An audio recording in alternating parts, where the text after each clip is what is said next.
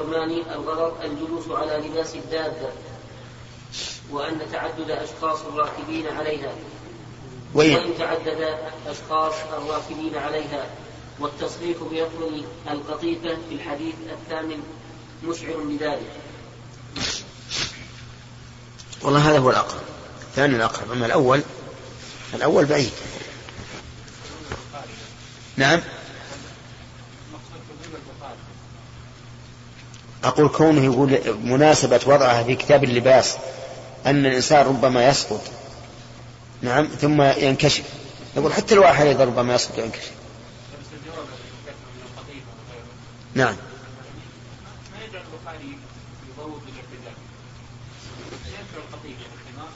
إي نعم. صحيح. هذا هذا يلاحظ. لكن يقال إنه أراد أن يحكي الواقع ورأى أن هذا أنسب ما يكون في الترجمة على كل حال هو بشر بشر يمكن رأى مناسبات ما ندري عنها قد تكون صحيحة وقد تكون غير صحيحة نعم. خلاص ثلاثة ها؟ ها؟ الرجل الذي يقع بالاستلقاء يعني لا يمن لأن الاستلقاء يصير النوم وين الاستلقاء؟ ما عندي استلقاء. ياخذ من هذه الحديث أن الذي يركض على يستلقى. وين هي؟ ها؟ ما أعلم ما يهم ما هو بلازم نعم باب الثلاثة على الدابة حدثنا مسدد قال حدثنا يزيد بن زريع قال حدثنا خالد عن عكرمة عن ابن عباس رضي الله عنهما قال لما قدم النبي صلى الله عليه وسلم مكة استقبله أغيلمة, أغيلمة بني عبد المطلب فحمل واحدا بين يديه وآخر خلفه يعني كذلك الثلاثة لا بأس يكون على الدابة لكن الحديث كما ترون إنما هو في الصغار. لأن الصغار لا يتعبون الدابة ولا يكلفونها. أما الكبار فيخشى أن يتعبوها ويكلفوها فالمدار كله على المشقة. نعم. باب حمل صاحب الدابة غيره بين يديه. وقال بعضهم صاحب الدابة أحق بصد الدابة إلا أن يأذن له. حدثنا محمد بن بشار قال حدثنا عبد الوهاب قال حدثنا أيوب قال ذكر ذكر الأشر الثلاثة عند عكرمة. فقال قال ابن عباس أتى رسول الله صلى الله عليه وسلم وقد وقد حمل قثم بين يديه والفضل خلفه. أو قثم خلفه والفضل بين يديه. فأيهم شر أو أيهم خير؟ هؤلاء أولاد العباس قثم والفضل بن عباس. الرسول عليه الصلاة والسلام حملهم أركبهم واحد بين يديه والثاني خلف. لكن شرح الحديث مش معنا عندك.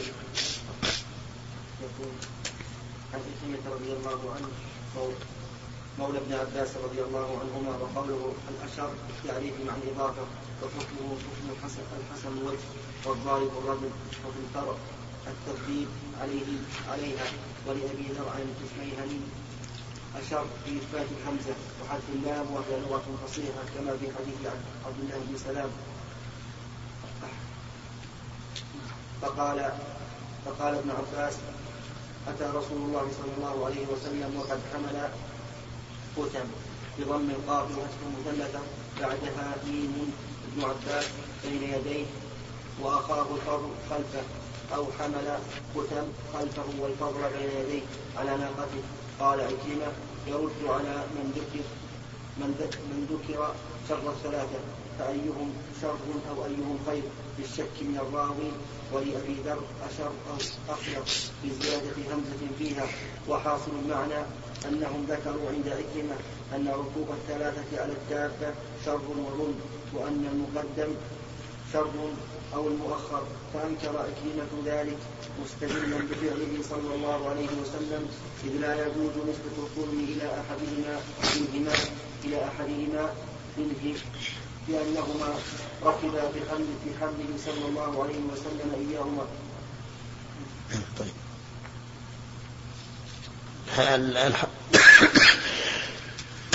السياق مختصر جدا والمعنى كان عكرمة نوقش. إذا ركب ثلاثة على دابة فأيهم أشر. فأجاب رضي الله عنه بهذه القصة. وهذا يدل على أنه ليس فيهم أحد فيه شر لأن الرسول عليه الصلاة والسلام فعل ذلك بنفسه. نعم.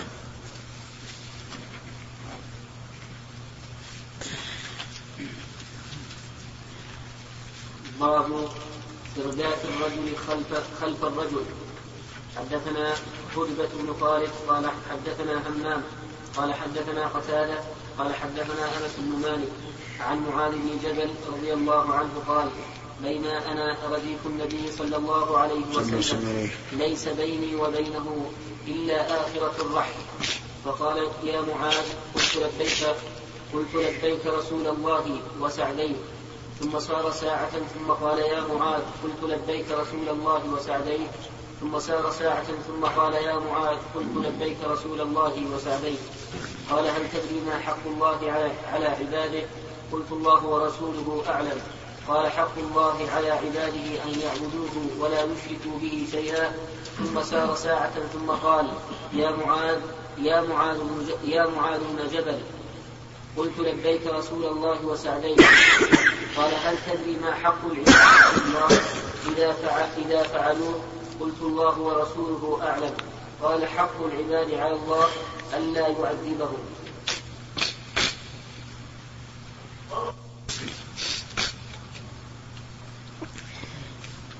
في هذا الحديث دليل على جواز الارتداف على الدابة. وفيه أيضا دليل على استعمال ما يوجب التنبه والتشوف للحديث. كيف ذلك هداية الله؟ التشوف يعني إن الإنسان يتشوق للحديث. من أين يؤخذ من حديث معاذ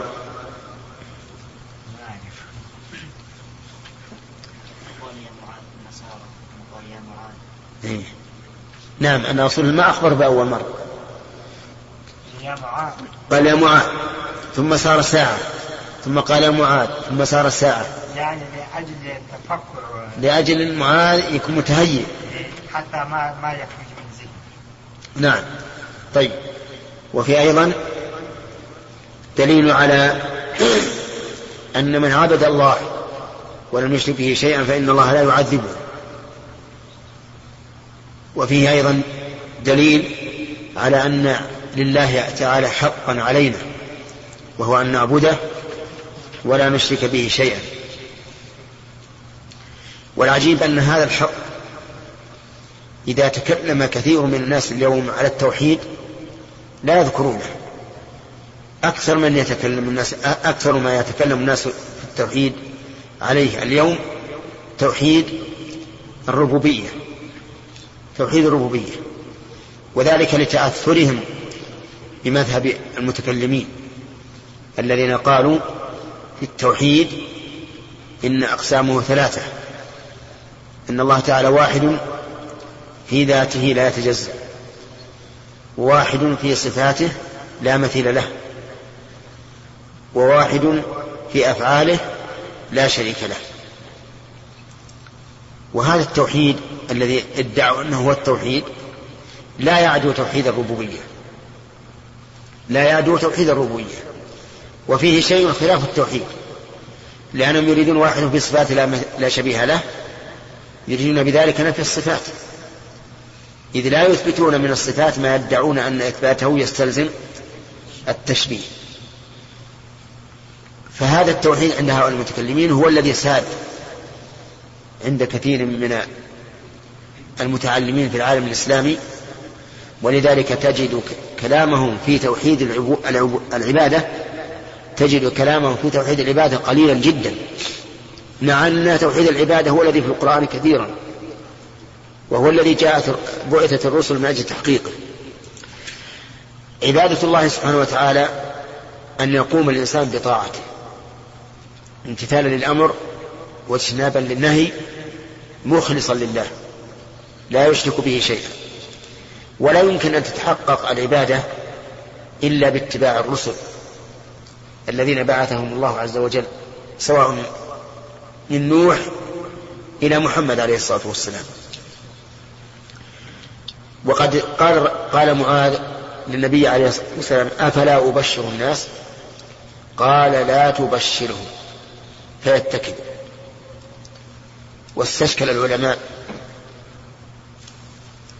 إخبار معاذ رضي الله عنه بهذا الحديث مع أن الرسول عليه الصلاة والسلام قال لا تبشرهم فيتكل ولكنه قد جاء في نفس الحديث أن معاذا أخبر بها عند موته تأثما يعني خوفا من الإثم من إثم الكتمان. وكأنه رضي الله عنه فهم أن العلة التي خافها رسول الله صلى الله عليه وسلم قد زالت وهي الاتكال. لأن كثيرا من الناس إذا سمع مثل هذا الكلام اكتفى بمجرد قول لا إله إلا الله. والحديث لا يدل على هذا عند التأمل لأنه يقول أن يعبدوه ولا يشركوا به شيئا. وقول الرسول عليه الصلاة والسلام لا تبشروا فيتكلوا لأنه قد يفهم الحديث فاهم من الناس على خلاف المقصود. فيتكل ويظن أن مجرد التوحيد تحصل به العبادة وليس كذلك. ويقول أن يعبدوه ولا يشركوا به شيئا. فكأن معاذ رضي الله عنه بعد أن عرف الناس الإسلام وعرفوا مصادر الكلام وموارده زالت العلة التي من أجلها منعه رسول الله صلى الله عليه وسلم من البشرى به. ثم شيء آخر فهم أن الرسول عليه الصلاة والسلام لن يخصه بعلم دون الناس. فإذا قدر أنه كتبه صار لازم ذلك أن الرسول يخصه بعلم دون الناس. وهذا خلاف ما جاءت به الشريعة. ليس أحد من من الصحابة خصه النبي عليه الصلاة والسلام بعلم يحتاج الناس إليه دون الناس أبدا. خص حذيفة رضي الله عنه بأسماء منافقين ما اطلع عليها أحد. لكن يخصه بحكم شرعي يحتاجه الناس هذا لا يوجد. لا سيما وأن الرسول عليه الصلاة والسلام قال أتدري ما حق الله على العباد عموما؟ وما حق العباد على الله. ففهم معاذ رضي الله من ذلك أنه لا بد أن يعلم العباد بحق الله الذي له عليهم وبحقهم الذي لهم على الله عز وجل.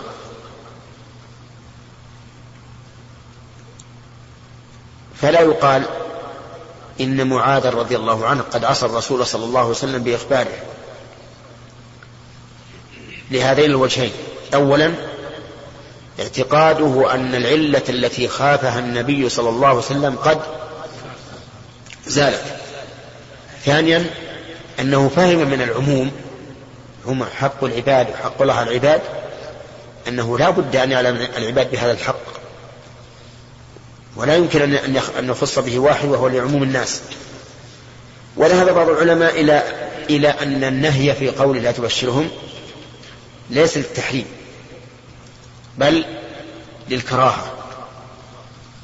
قالوا ودار في قلب معاذ دار الأمر بين أن يكتم علما وكتمانه حرام أو أن يفعل مكروها وفعل المكروه من أجل اتقاء الحرام أولى فهو رضي الله عنه فهم أن النهي للكراهة وأن إبلاغ العلم واجب وكتمانه حرام وقال لا تعارض بين واجب بين حرام ومكروه فأخبر الناس بذلك. وفيه دليل على أن الإنسان ينبغي له أن يقول فيما لا يعلم الله ورسوله أعلم. الله ورسوله أعلم. ولا فرق بين ما بين ما بين من يخاطب الرسول عليه الصلاة والسلام أو يخاطب غير الرسول. فلو سألك سائل عن حكم المسألة الشرعية فإنك تقول الله ورسوله أعلم. أما الأمور الكونية فلا تقل الله ورسوله أعلم. بل تقول الله أعلم لأن الرسول عليه الصلاة والسلام قد لا يعلمه. فالرسول عليه الصلاة والسلام لم يطلعه الله على كل شيء. أراد أن يفعله عز وجل. هل يعلم الرسول مثلا ما في غد؟ لا. لو قال قائل ماذا سيكون في غد؟ وش تقول أنت؟ ها؟ الله أعلم. ولا يصح أن تقول الله ورسوله أعلم. لأن الرسول لا يعلم عليه الصلاة والسلام في مثل هذه هذه الأمور. نعم. نكمل أخاف. نكمل ما ها؟ طيب. نعم عمر رضي الله عنه حينما سأل بعض الصحابة عن شيء قال الله ورسوله أعلم أو قال الله أعلم نعم. فغضب وقال قولوا نعلم أو لا نعلم نعم. لعله فهم أنهم أرادوا أن يكتموا علما أو خافوا منه رضي الله عنه. خافوا منه قال نقول الله ورسوله أعلم. نعم. إيه. هذه لأن اللي يقول الله ورسوله أعلم متوقف. واللي يقول نعلم جازم بأنه يعلم واللي يقول لا أعلم جازم بأنه لا يعلم. نعم.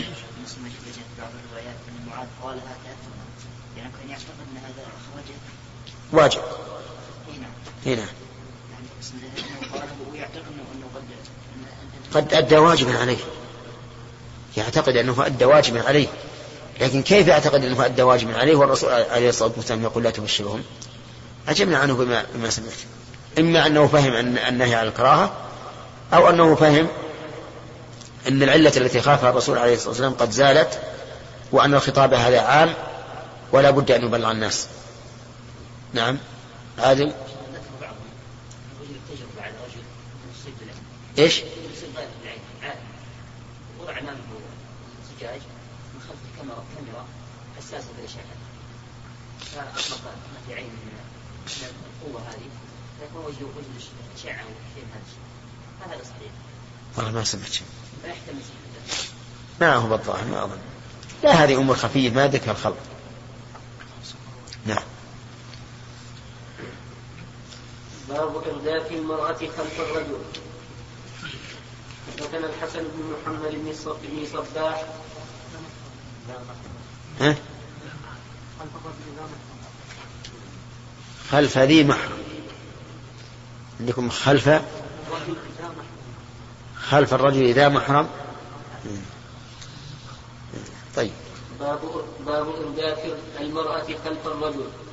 حدثنا الحسن بن محمد بن صباح قال حدثنا يحيى بن عباد قال حدثنا شعبة قال أخبرني يحيى بن أبي إسحاق قال سمعت أنس بن مالك رضي الله عنه قال أقبلنا مع رسول الله صلى الله عليه وسلم من خيبر وإني لرديف أبي طلحة وهو يسير وبعض نساء رسول الله صلى الله عليه وسلم رديف رسول الله صلى الله عليه وسلم. إذ عثرت الناقة فقلت فقلت المرأة فنزلت فقال رسول الله صلى الله عليه وسلم إنها أمكم. فشددت الرحل وركب رسول الله صلى الله عليه وسلم فلما دنا أو رأى المدينة قال آيبون تائبون عابدون. لربنا حامدون. اللهم صل وسلم. هذا الذي ذكره البخاري رحمه الله الظاهر من النسخ الصحيحة أنه لا بد أن يقول ذي ذي محرم. باب إرداف المرأة خلف الرجل ذي المحرم. لأنه لا يجوز أن تركب امرأة مع شخص ليس محرما لها وتكون رديفة له لما في ذلك من الشر والفتنة. أما إذا كانت محرما له فلا بأس. وفي هذا دليل على أنه لا عيب على الإنسان أن يركب هو وزوجته في السيارة. بعض الناس يستحيي أن يركب هو وزوجته في السيارة وهذا خطأ. فلا حياء في ذلك. ولا ولا فرق بين أن تكون خلفك أو أن تكون عن عن يمينك أو عن يسارك. المهم أنه لا بأس أن الإنسان يركب هو هو وأهله وفيه دليل على على أن رسول الله صلى الله عليه وسلم كغيره من البشر يعتريه ما يعتري البشر. وهنا يقول إن رسول الله صلى الله عليه وسلم كان معه بعض النساء فعثرت الدابة. فدابة الرسول عليه الصلاة والسلام كغيرها. يمكن أن تعثر يمكن أن تحرم ولا وليس, وليس في ذلك نقص على رسول الله صلى الله عليه وسلم. وفيه دليل على أن زوجات رسول الله صلى الله عليه وسلم أمهات المؤمنين لقوله إنها أمكم. ولكنهن أمهات المؤمنين في المحرمية في, الحرمة والتعظيم لا في الميراث وغيره ولا في المحرمية أيضا فإنهن لسن محال ولهذا يلغز بها فيقال لنا نساء محرمات إلى الأبد ولسن محال. فيقال هن زوجات الرسول عليه الصلاة والسلام. وهذا إنما يلغز إذا كان السبب مباحا. أما السبب محرم فهناك محرمات وهن غير محارم مثل بنت الرجل من الزنا فإنها ليست محرما مع أنها حرام عليه. وفيه دليل على استحباب هذا الذكر. آه، لما دنا أو رأى المدينة قال يبون إلى آخره. وفي, وفي صحيح مسلم لما ذكر دعاء السفر. قال وإذا رجع قال مثل ذلك وقال آيبون إلى آخره. فالظاهر أن ما في صحيح مسلم إذا رجع يعني إذا أراد الرجوع لأنه ليس المعنى إذا وصل إلى المدينة أو رأى المدينة أن يقول اللهم زودنا في سفرنا هذا البر والتقوى اللهم هون علينا سفرا. لكن إذا قفل راجعا قال ذكر السفر. وإذا أقبل قال آيبون تائبون. ولا حرج أن يقولها عند ابتداء السفر وعند الوصول إلى إلى بلده. نعم. نعم.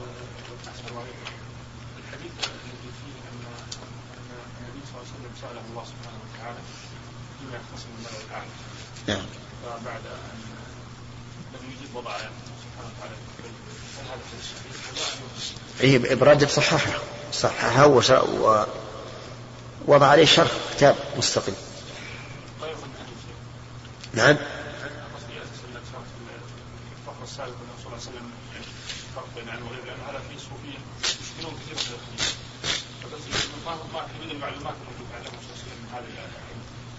هي معلومات يعني مؤقتة فقط في تلك الساعة. لا لا. هو قال علم ما في السماوات والأرض أو كلمة نحوها لكن في تلك الساعة. نعم. في تلك الساعة لأنه بعد ذلك ما كان يعلم الغيب. بعد هذا ما كان يعلم الغيب. لكن لكن لما كانت يد الرب عز وجل على بين أنا يعني عليه علم في تلك اللحظة فقط. إي نعم بالقرينة وسياق الحديث يدل عليه. نعم. نعم. بما أخبره الله به. لكن مو بالمسائل الفردية أخبره بما هو كان من أشراط الساعة وعلامات الساعة وما أشبه ذلك. نعم. نعم.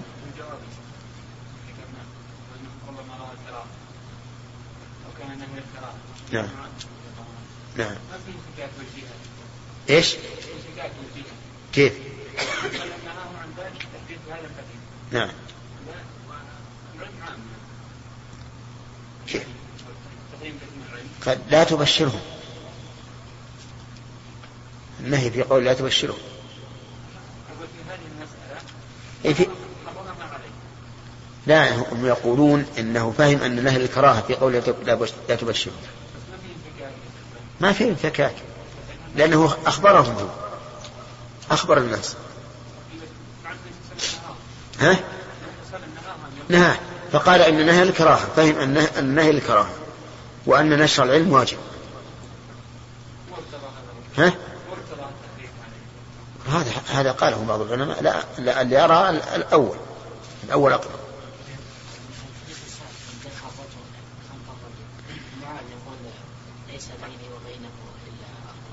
نعم. لا ما هو بلازم لا. هو بلازم. صحيح. يعني معناها ما بين مسافة لكن مو بشرط أن يضع بينهم شيء. نعم. نكمل. خلاص أخذنا ثلاثة. باب باب الاستلقاء ووضع الرجل ووضع الرجل على الأخرى. حدثنا أحمد بن يونس قال حدثنا إبراهيم بن سعد قال حدثنا ابن شهاب عن عباد بن تميم. عن عمه أنه أبصر النبي صلى الله عليه وسلم يضطجع في المسجد. رافعا إحدى رجليه على الأخرى. صلى وسلم. في الترجمة هو؟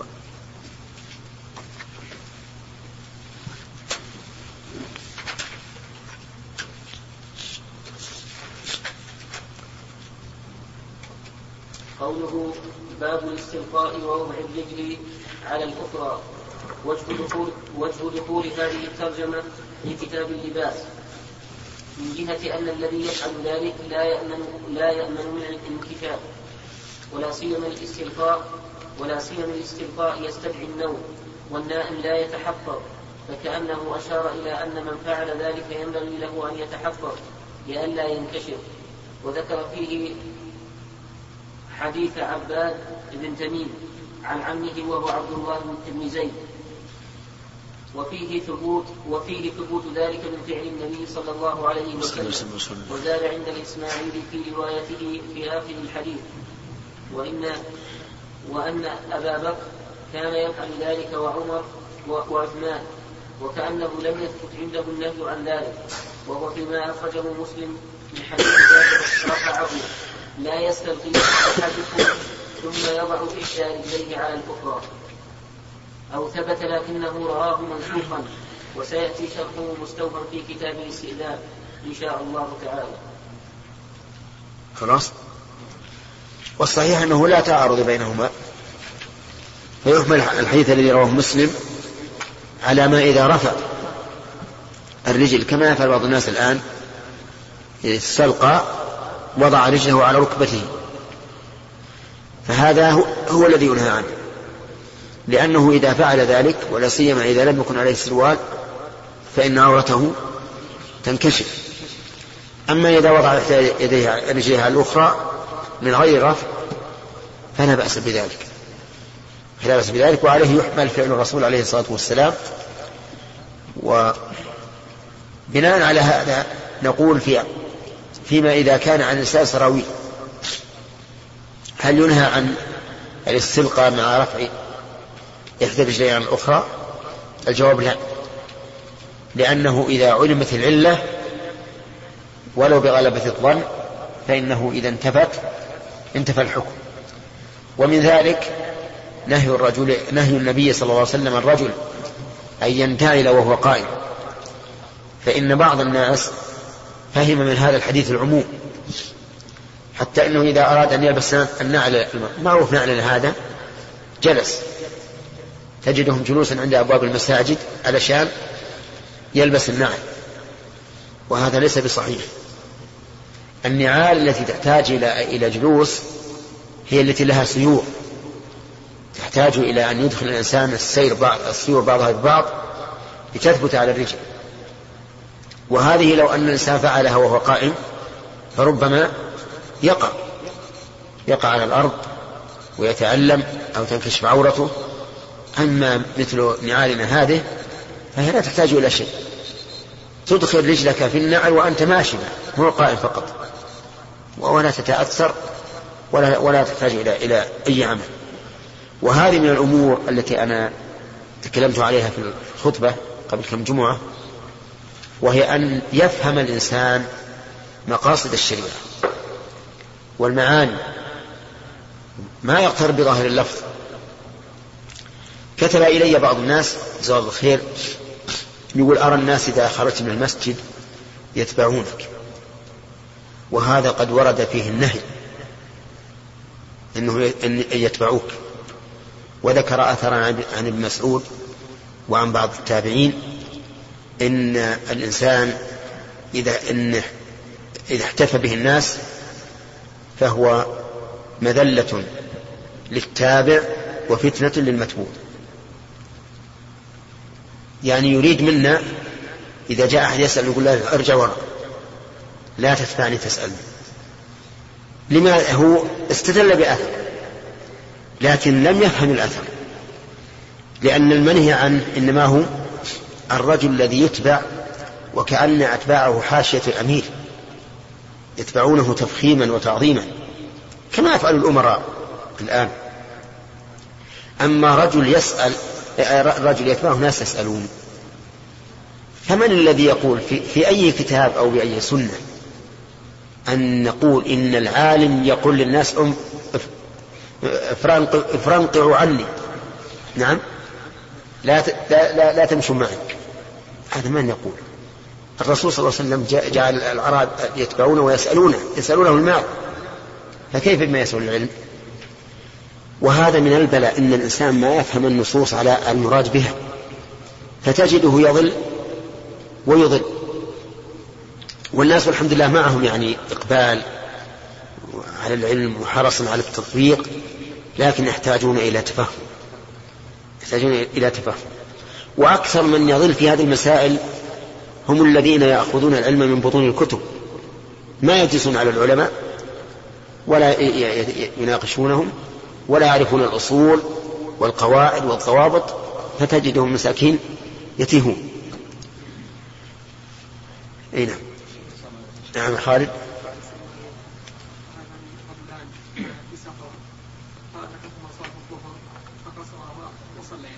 واختلفوا في العصر هل يصليانها؟ قال أحدهما إن سنرجع إلى البلد قبل الصلاة.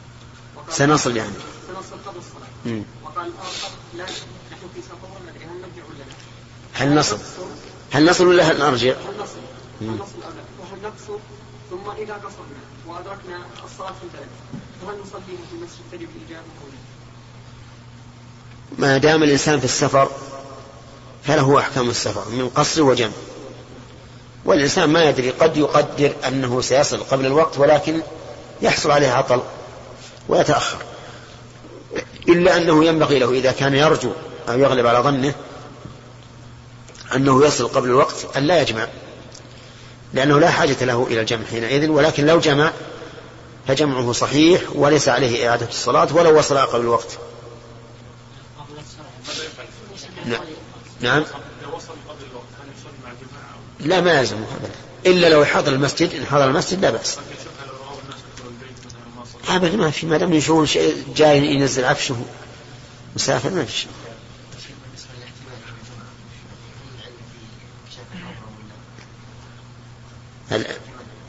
النهي عنه إذا صح فالمراد انكشاف العورة من وجه لأنه مر علينا في في باب اللباس أن الرسول نهى عن الاحتباء بالإزار ليس يعني ليس فيه أو بالرداء ليس دونه إزار فهو يخشى من انكشاف العورة ويخشى أيضا من من النوم لأن الإنسان يستريح. غالبا مع الراحة ينام تركه. إلا الإنسان يعمل على نفسه إذا عمل هذا وهذا فالإمام أحمد كان يفعل هذا أحيانا ويقول ما أخشعها من جلسة أو من جلسة.